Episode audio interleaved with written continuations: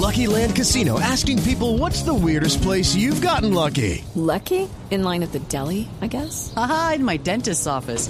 More than once, actually. Do I have to say? Yes, you do. In the car before my kids' PTA meeting. Really? Yes. Excuse me, what's the weirdest place you've gotten lucky? I never win and tell. Well, there you have it. You can get lucky anywhere playing at LuckyLandSlots.com. Play for free right now. Are you feeling lucky? No purchase necessary. Void where prohibited by law. 18 plus. Terms and conditions apply. See website for details.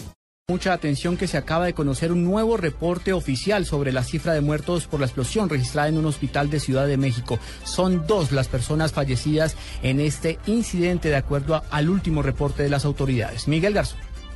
Las autoridades mexicanas disminuyeron de 7 a 2 el número de víctimas mortales por la explosión de una pipeta de gas en un hospital en la localidad de Coajimalpa, al occidente de la Ciudad de México. Al principio se había hablado de tres adultos y cuatro posibles niños muertos tras la tragedia, que dejó más de 50 personas heridas, la mayoría de ellas menores de edad. Por su parte, el Papa Francisco llamó a rezar por las víctimas de la explosión.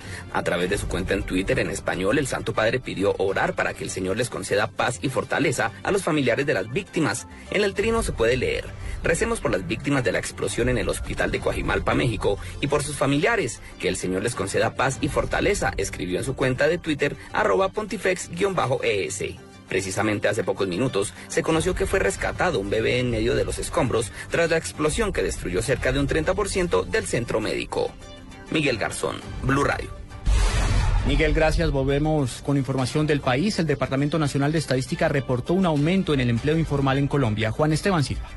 El director del DANE, Mauricio Perfetti, se refirió a la cifra de desempleo de 9.1 con la que cerró el país el año 2014, la más baja registrada en 14 años. Según Perfetti, el empleo asalariado sigue aumentando y en el trimestre creció 3.5 veces lo que aumentó el empleo informal. Por otra parte, se dio a conocer que las tres ciudades con mayor número de desempleados son Quibdó con 12.5 y Armenia y Cúcuta con 15% de la población. Las ciudades que registraron la menor tasa de desempleo fueron Bucaramanga, con 8.2, Barranquilla, 7.9 y San Andrés se llevó el primer puesto con 7%. También destacó el hecho de que en 16 de 23 ciudades se haya visto reducción significativa de la tasa de desocupación. Juan Esteban Silva, Blue Radio. El gobierno nacional anunció que suspenderá el suministro de gas a Venezuela. La medida entrará en vigor a partir del mes de junio. Diego Monroy. Ante los cuestionamientos por parte de los integrantes de las comisiones quintas del Congreso sobre el tema de la exportación de gas a Venezuela a bajos costos, lo cual afecta la competitividad de, de la industria colombiana, el ministro de Minas, Tomás González, anunció que a mitad de año se suspenderá la exportación de gas hacia ese país. El contrato está firmado hasta mitad de este año. Hacia adelante los venezolanos nos han dicho que estarían en capacidad en 2016 de mandar gas en el sentido contrario. Estamos buscando concretar ese ofrecimiento para poder darle la tranquilidad a los consumidores de que ese gas en qué condiciones y cuándo podría estar. El ministro de Minas dijo que las exportaciones que se generan hacia otros países son un estímulo para que las empresas multinacionales vengan a Colombia a buscar gas. Diego Fernando Monroy, Blue Radio. El gobierno pidió no estigmatizar al Ejército Nacional por el nuevo escándalo que sacude a las fuerzas militares por el robo de armas en un batallón de Pereira. La noticia desde Cali con Nilson Romo. Aseguró Juan Fernando Cristo que el robo de las armas son hechos aislados, que para nada deben poner en tela de juicio la labor del ejército y pidió sanción ejemplar para los responsables. Son hechos lamentables, pero son hechos aislados que de ninguna manera demeritan la actividad de nuestra fuerza pública, su compromiso con la seguridad de los colombianos y sus responsables de conductas individuales tendrán que san ser sancionados ejemplarmente. Les preocupa, pero son hechos aislados. Por su parte, las autoridades de policía en el Valle del Cauca investigan la relación de armas incautadas a una banda que fue desarticulada en el municipio de Buga, centro del Valle, con el robo en el batallón de Pereira. Desde Cali, Nilson Romo Portilla, Blue Radio. Los jefes de Estado y Gobierno de la Comunidad de Estados Latinoamericanos y Caribeños reunidos en Costa Rica aprobaron una declaración especial sobre los diálogos de paz entre el Gobierno de Colombia y las FARC. Detalles con Lexi Garay. La propuesta hecha por el gobierno de Argentina y aprobada por unanimidad por los jefes de Estado y de gobierno presentes en el cierre de la cumbre en Costa Rica respalda el proceso de paz en Colombia con las FARC y celebra lo logrado en la mesa de La Habana, al tiempo que destaca la necesidad de firmar un acuerdo definitivo lo más pronto posible. Allí catalogan lo pactado hasta el momento en la isla como asuntos esenciales que son base para la paz, no solo en nuestro país, sino también en todo el continente. Y en el documento, las naciones invitan al presidente Juan Manuel Santos a acelerar el proceso de diálogos secretos con el ELN para pasar rápidamente a conversaciones formales con la segunda guerrilla más antigua del país, pues aseguran que no se puede dejar pasar esta oportunidad histórica para la terminación del conflicto. Lexi Garay Álvarez, Blue Radio. En el departamento de Antioquia fue asesinado el jefe de seguridad de la cementera mexicana Cemex. Las autoridades buscan esclarecer los hechos. Byron García. Hombres armados interceptaron al jefe de seguridad de la cementera cuando se movilizaba por zona rural del corregimiento La Susana de esa localidad. Tras varios disparos, el funcionario, un coronel en retiro, murió.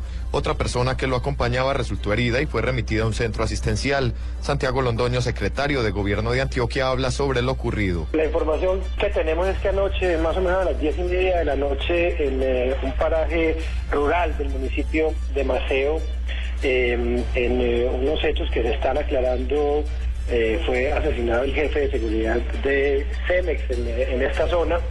Valga recordar que la multinacional Cemex está construyendo una planta de producción en el municipio de Maceo, Antioquia, en la que invierte cerca de 340 millones de dólares. En Medellín, Byron García, Blue Radio. El alcalde de Bogotá tendrá una reunión en las próximas horas para definir la adquisición de terrenos para las obras del metro para la capital del país. Daniela Morales.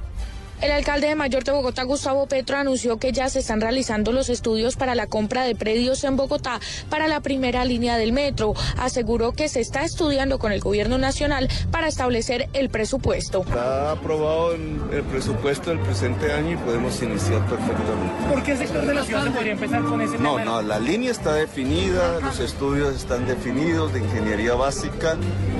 Eh, los lugares de las estaciones están definidas, así que esas estaciones implican para ser construidas algunos, eh, algunas compras de predios que se inician. Daniela Morales, Blue Radio.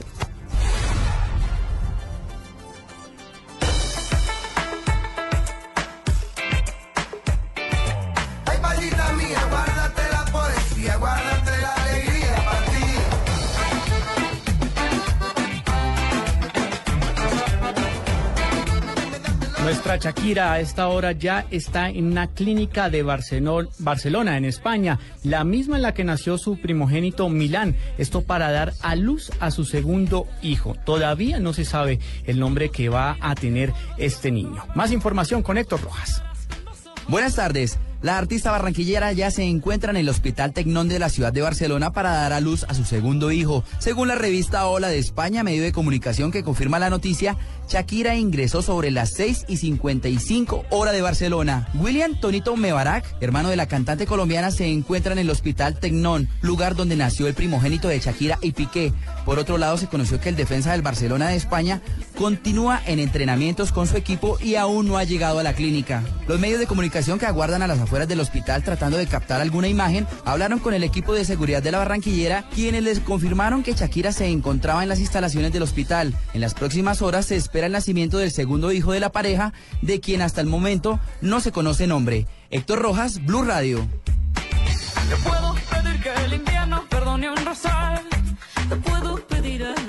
Dos de la tarde, 40 minutos. Ampliación de estas y otras informaciones en blueradio.com. Continúen con Blog Deportivo.